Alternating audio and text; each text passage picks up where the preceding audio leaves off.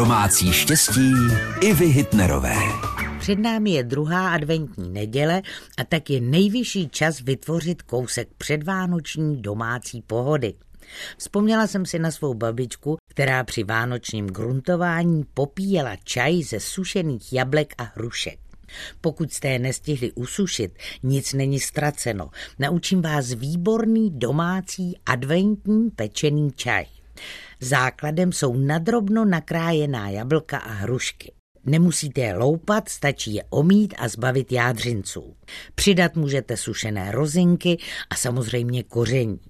Mletou z kořici, několik celých hvězdiček badiánu a pár kousků hřebíčku. Všechno promíchejte, vložte na pekáč, nejlépe litinový nebo kameninový a lehce podlíte vodou. Pečte hodinu ve vyhřáté troubě na 170 stupňů a nezapomeňte občas promíchat. Ještě horký upečený čaj zavíčkujte do čistých sklenic a můžete ho i zavařit. A na závěr to nejlepší. Dětem bude chutnat s medem a dospělým tam můžete přidat i kapku rumu.